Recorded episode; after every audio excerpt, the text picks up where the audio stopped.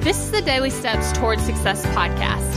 I'm Kayla Celeste, and if you're ready to show up for your goals, your business, and your life, then you're in the right place because I'm going to be sharing with you the tips, the tricks, and the strategies to help you get things done and actually accomplish your dreams. So let's take the daily steps towards success together.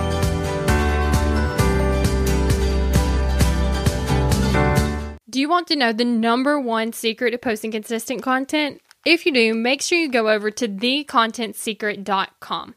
Okay, so let's jump into the episode. And today, what I want to talk to you about is something very exciting that literally just happened. I get that I'm like pulling from like the same two to three references like the whole month, but whatever.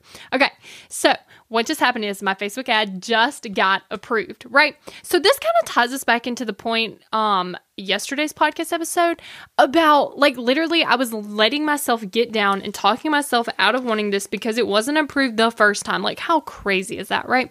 But now it's actually approved. But this is what I'm falling into is I kind of just want to like keep watching it. Like I'm waiting because it actually, you know, has to do its thing, show it to people, that kind of stuff. But like what keeps you from checking every single minute when you want to wait?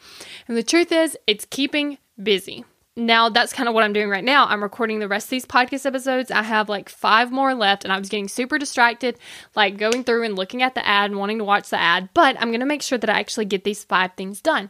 But I was thinking about it and I was like, okay, I'm waiting, right? But what happens when you're waiting on something else?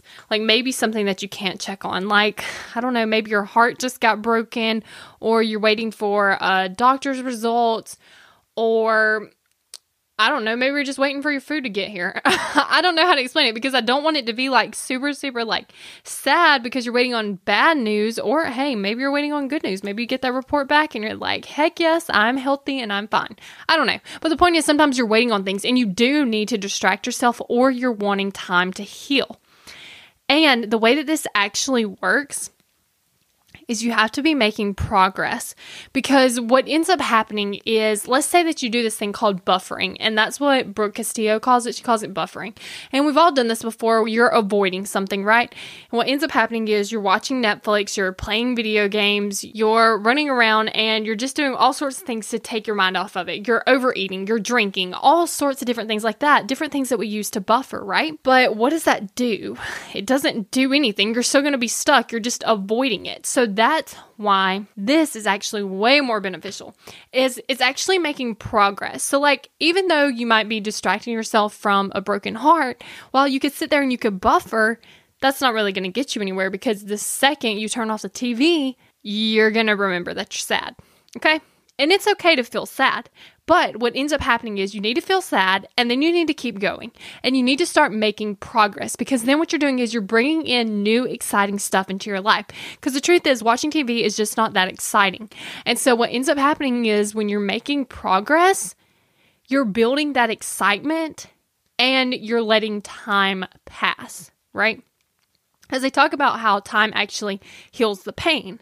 But how long? Well, the truth is, it depends whether or not you're actually dealing with it or if you're buffering. So, if you're buffering and you're just watching TV, it's going to take you a really long time to get over that. But if you're making progress, you're going after your dreams, you're accomplishing your goals, you're doing whatever you can to keep moving forward, it's going to go by so much faster and the waiting period doesn't seem so uh like I know this isn't like contents of waiting for a Facebook ad, but like literally I could just sit there and stare at the computer all day, but the time is still going to pass and so I might as well be productive about it.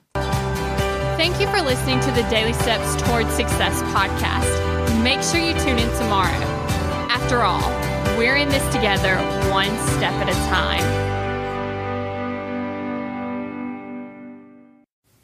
Have you found yourself Googling, How do I stop procrastinating? Here's the thing when you search that, I'm sure you found hundreds of tips, tricks, hacks, and strategies. In fact, I've shared several of them here on the podcast. The only thing is, did it work? Are you still procrastinating? If you are, then what you need isn't another hack.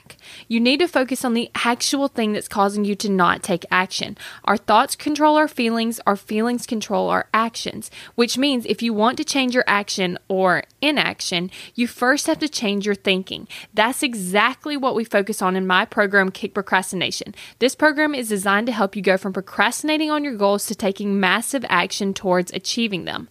So go to kickprocrastination.com to sign up.